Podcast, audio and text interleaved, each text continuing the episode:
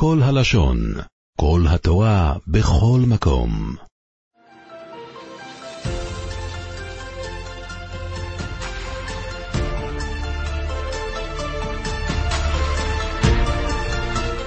ההפטרה של פרשת השבוע, פרשת שקלים, אה, היא ממש מעין הקריאה שקוראים בפרשת שקלים, איך עם ישראל תרם כל שנה מחצית השקל, ועם המחצית, בחודש אדר כתוב, היה שולחנות שאספו מחצית השקל, עם המחצית השקל הזה קנו קורבנות לכל השנה, כדי שזה ייחשב לעם ישראל שהם שותפים בקורבנות, מהכסף שלהם קנו את הקורבנות לכל השנה. כך קוראים גם בהפטרה איך עם ישראל תרם כסף לחיזוק בית המקדש, והיה איך השתמשו עם הכסף הזה של המחצית השקל באותה תקופה לחיזוק בית המקדש, כמו שנקרא בהמשך. אה, נתחיל את ההפטרה שהיא מספרת, בן שבע שנים יואש במולכו. אנחנו ניתן את ההקדמה, הרקע ההיסטורי, איך היה מלך בן שבע שנים. אז זה היה סיפור מאוד מיוחד, אז זה נמצא במלכים ב', פרק י"א, היה יהושפט מלך יהודה, שהיה לו בן שקראו לו יהורם. יהורם הזה, יהושפט, רצה להשתדך עם אחאב מלך ישראל, כדי שיהיו ביחד, יהיה להם כוח. הוא נתן את הבן שלו, יהורם, הוא שידך אותו עם, עם, עם, ה, עם הבת של אחאב מלך ישראל, קראו לו עתליה. עתליה בת אחאב התחתנה עם הבן שלו, יהושפט, אה, יהורם. ומיהורם ועתליה הזו, האלה נולד אה, אחזיהו. אחזיהו מלך יהודה, בן יהורם, בן יהושפט. ואחזיהו הזה מת. כשאחזיהו הזה מת, אז אימא שלו, אשתו של יהורם, המלך הקודם, אימא שלו, בת אחאב, היא הייתה רשאית, והייתה בת של אחאב, היא רצתה לרשת את כל מלכות יהודה, היא הלכה, חיפשה את כל הצאצאים של דוד המלך, הרגה את כולם. עשתה כיליון לכל בית דוד המלך, כדי שלא יישאר המשך לדוד המלך. כתוב במדר... במדרש, כתוב שהיא נתנה רעל לכולם, וככה היא הרגה את כולם. הבת שלה, יהושבת, הבת שלה, היא הייתה אשתו של יהוידע, הכהן הגדול. כתוב בפסוק שהיא הצילה מתוך המומתים, מתוך המאמצים היא הצילה את התינוק הזה, יואש, בגיל שנה, הצילה אותו. יש מדרש שאומר שהיא נתנה רע לכולם, עכשיו יואש היה תינוק, הוא לא אוכל. אז היא נתנה רע למינקת שלו. והיא חשבה שאז היא תניק אותו, וככה הוא ימות. אבל הבת שלה, יהושבת, היא רצתה להציל אותו, היא הייתה אשתו של יהודה הכהן הגדול, שהיה צדיק גדול, כמו שנקרא עליו בהמשך, וככה הצילה אותו מבין המומתים, את התינוק הזה. עכשיו, איפה היא תחביא אותו? כי הרי היא הייתה המלכה, טליה היא ראשת המלכות, ונהייתה המלכה. אז כתוב שהיא החביאה אותו בקודש הקודשים, שם אף אחד לא נכנס, רק בעלה, יהוידע הכהן הגדול, החביאה אותו, אומר הפסוק, אותו ואת מי. היא החביאה בתוך קודש הקודשים. יש אומרים שזו הייתה מנקת אחרת, שאותה לא הרעילו, ויש אומרים שזה כן היה אותה מנקת עצמה שהיא ניצלה מה... זה, כל פנים, אותו ואת מנקתו החביאה שמה, בתוך קודש הקודשים, שככה אסור להיכנס. הזר, מי שנכנס, זה איסור חמור להיכנס לקודש הקודשים, שהוא היה מת, מי שנכנס לקודש הקודשים. אבל שמה היה אה, אה, פיקוח נפש. פיקוח נפש דוחה את כל התורה, וכך החביאה אותו שש שנים. אחרי שש שנים, כשהוא הגיע לגיל שבע, יהוידע הכהן הגדול אסף את העם ועשו הפיכה. עשו הפיכה והחליטו להמליך את יואש למלך ולהרוג את עתליה. החלטה ראשונה כתוב שהם קיבלו עוד לפני שהם הוציאו את יהוידע, אה, לפני שהוציאו את יואש מהקודש הקודשים, החלטה ראשונה שהם החליטו לשבור את כל מזבחות הבעל שעתליה אז המלכה, הסבתא, היא הייתה המלכה, והיא הייתה בת של אחאב, אז היא העמידה פסלים בכל מקום, היא הזניחה את בית המקדש, העמידו שם פסלים, כתוב שהיה שם, היה מתן כהן הבעל. החלטה ראשונה שהם החליטו לשבור את כל המזבחות, להרוג את מתן כהן הבעל. החלטה שנייה, להוציא את יואש מקודש הקודשים. המפרשים אומרים למה זה, כי הוא רצו לנצל את ההתלהבות שהיה לעם ישראל, את ההתלהבות של החזרה בתשובה. דבר ראשון, לנצל את זה, כמו שכתוב ברמב"ן, בספר האמונה והביטחון, על הפסוק, אם תאירו ואם תעוררו את האהבה עד שתחפץ. אומר, אם יש לך אהבה להשם, התעוררות, תחפיץ את זה ישר לאיזה חיזוק, מיד. לא תגיד, אני בסוף אהיה זה, כי בסוף זה יתפוגג.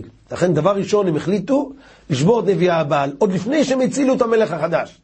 ואז אחר כך הוציאו אותו, את המלך החדש, והכתירו אותו, משכו אותו למלך, ו, וזה היה, כל הדבר הזה, כל ההצלה שלו, וכל ההכתרה שלו, שהעם קיבל אותו עליהם למלך, מלך בן שבע, מלך צעיר ביותר מכל המלכים. הכל זה היה נס שהשם הבטיח לדוד המלך, כמו שאנחנו אומרים בהפטרה כל שבת. אה, אומרים בהפטרה, כי לא יכבה נרו לעולם ועד. יש הבטחה שהשם הבטיח לדוד המלך שלא יכבה נרו לעולם ועד. אז בזכות זה היה את הנס הזה, איך הוא ניצל התינוק הזה בן השנה, מתוך המומתים הוא ניצל. ואיך שמרו עליו כל השנים האלה, שאף אחד לא ידע, בתוך קודש הקודשים.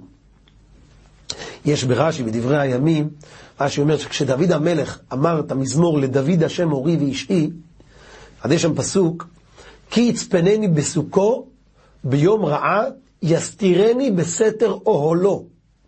אומר רש"י, דברי הימים, שדוד המלך כיוון לאותו נין, יסתירני בסתר אוהלו, שהוא היה מוסתר בתוך אוהלו של, בתוך קודש הקודשים.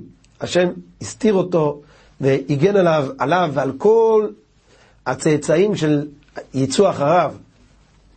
כתוב בגמרא, במסכת סנהדרין, למה הגיע לדוד המלך העונש הזה, שכל זרעו נחרט, כיליון מושלם, חוץ מאחד. אז כתוב בגמרא שבגרמת דוד המלך גם היה שכל בית שאול נחרט וניצל ממנו אחד.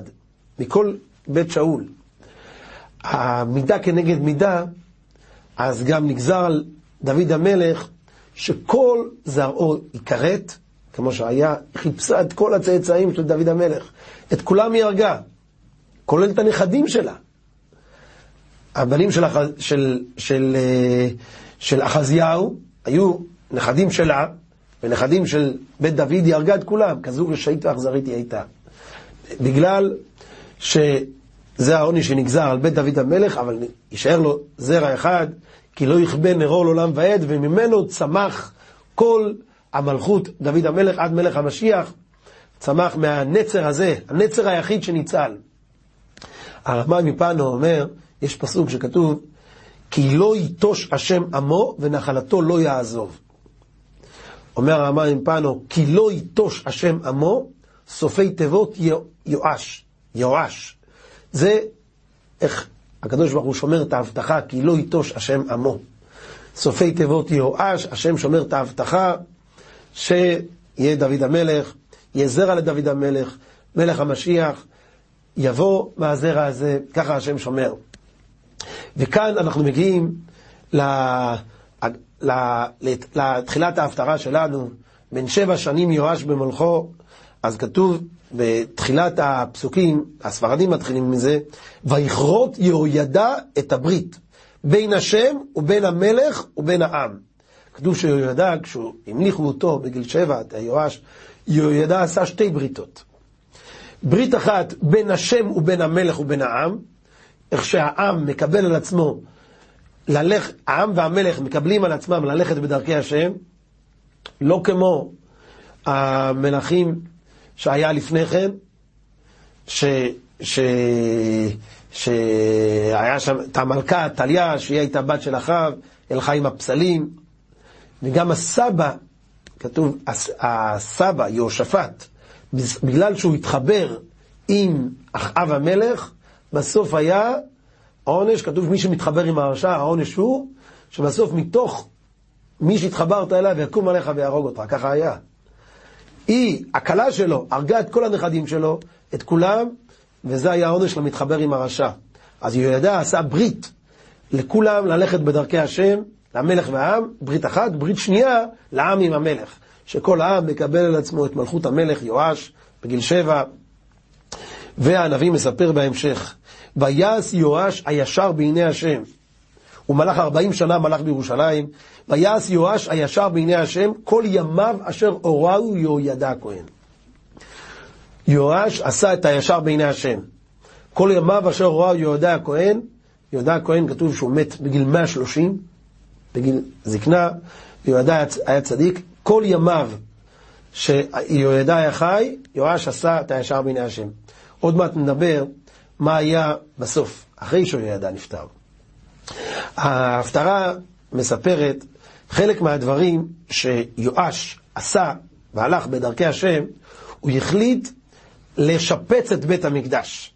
כי עתליה, המלכה הרשעית, סבתא שלו, היא הפוך, היא הזניחה את בית המקדש, היא הייתה בת של אחאב, היא עשתה את הפסלים שיעבדו להם.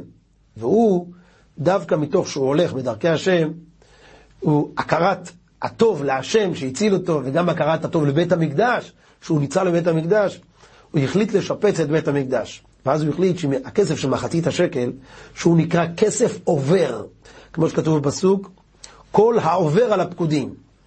אז הוא אומר, מהכסף העובר, אה, ויאמר יואש של הכהנים, כל כסף הקודשים אשר יובא בית השם כסף עובר, איש כסף נפשו תרכוש, זה הכסף של מחצית השקל, כל כסף, ייקחו להם הכהנים איש מת מהקרוב, והם יחזקו את בדק הבית. בכסף הזה יחזקו את בדק הבית, ישפצו את בית המקדש. וככה היה. ואחר כך, בשנת 23 שנה למלך יואש, 23 שנה אחרי הסיפור שהוא ניצל, הכהנים לא חיזקו את בדק הבית. ואז המלך שואל אותם, למה לא חיזקתם את בדק הבית?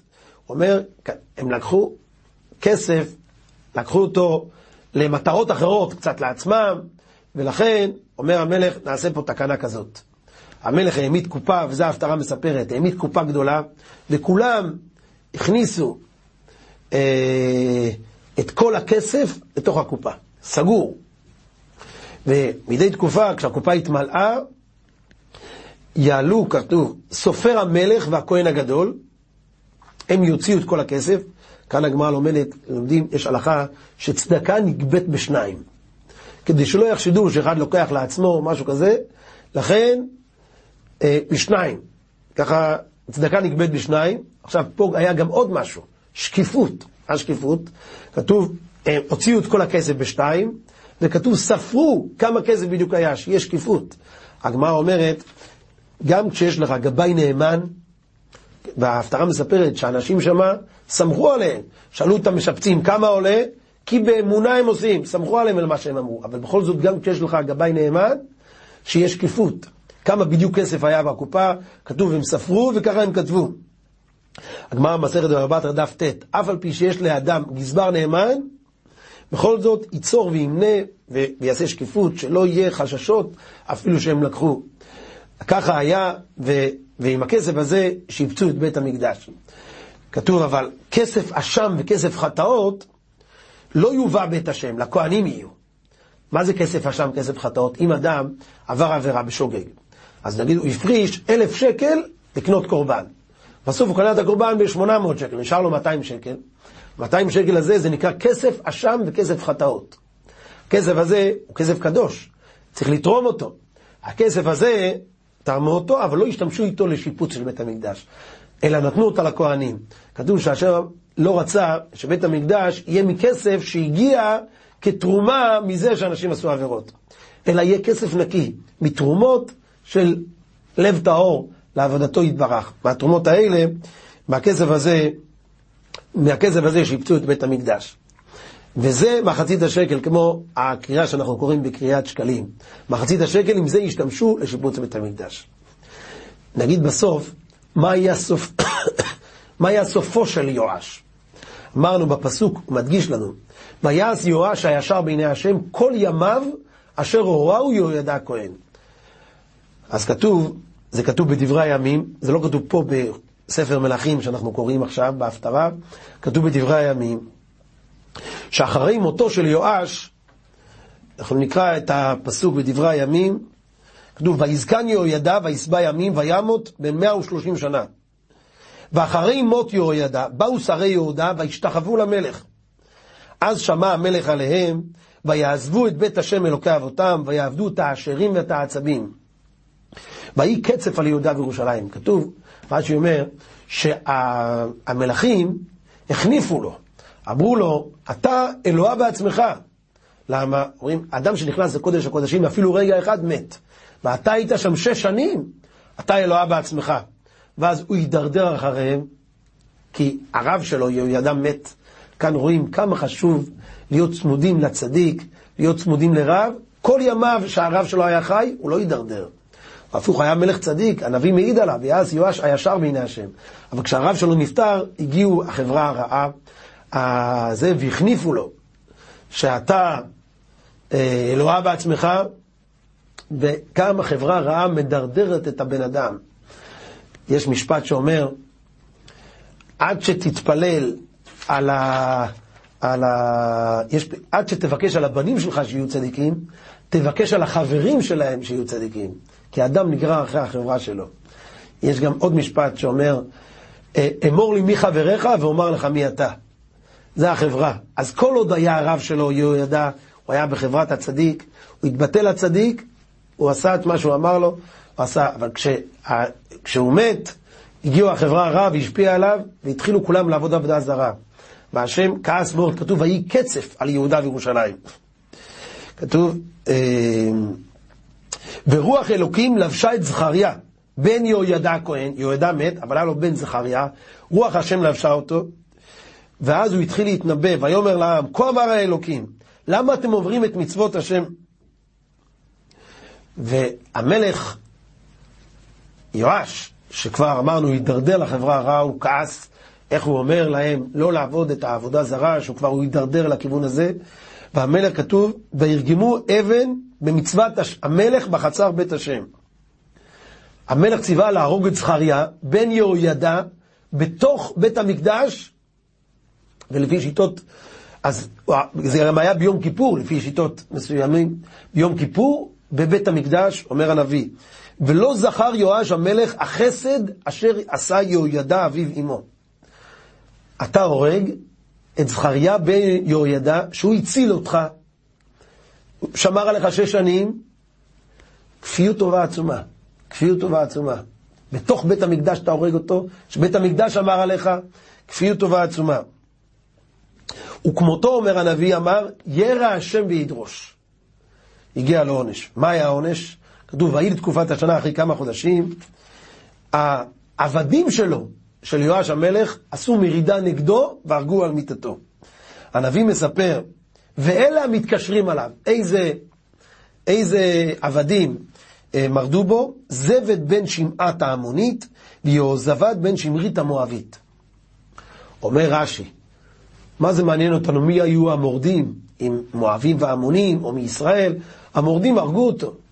אומר רש"י, לא, בכוונה מדגישים, שהרגו אותו מואבים ועמונים, יבואו כפויי טובה, שזה מואבים ועמונים, שהם היו מזרע של לוט, כשאברהם אבינו הציל אותם, והם לא החזירו טובה לעם ישראל, זרעו של אברהם. הם סחרו עליהם את בלעם בן באור לקלל אותם, היו כפויי טובה. עמונים ומואבים, יבואו כפויי טובה ויענישו את הכפוי טובה הזה, את היואש, שהוא היה כפוי טובה ליהודה הכהן שהציל אותו, הוא הרג את זכריה. בתוך בית המקדש זה העונש שהוא קיבל.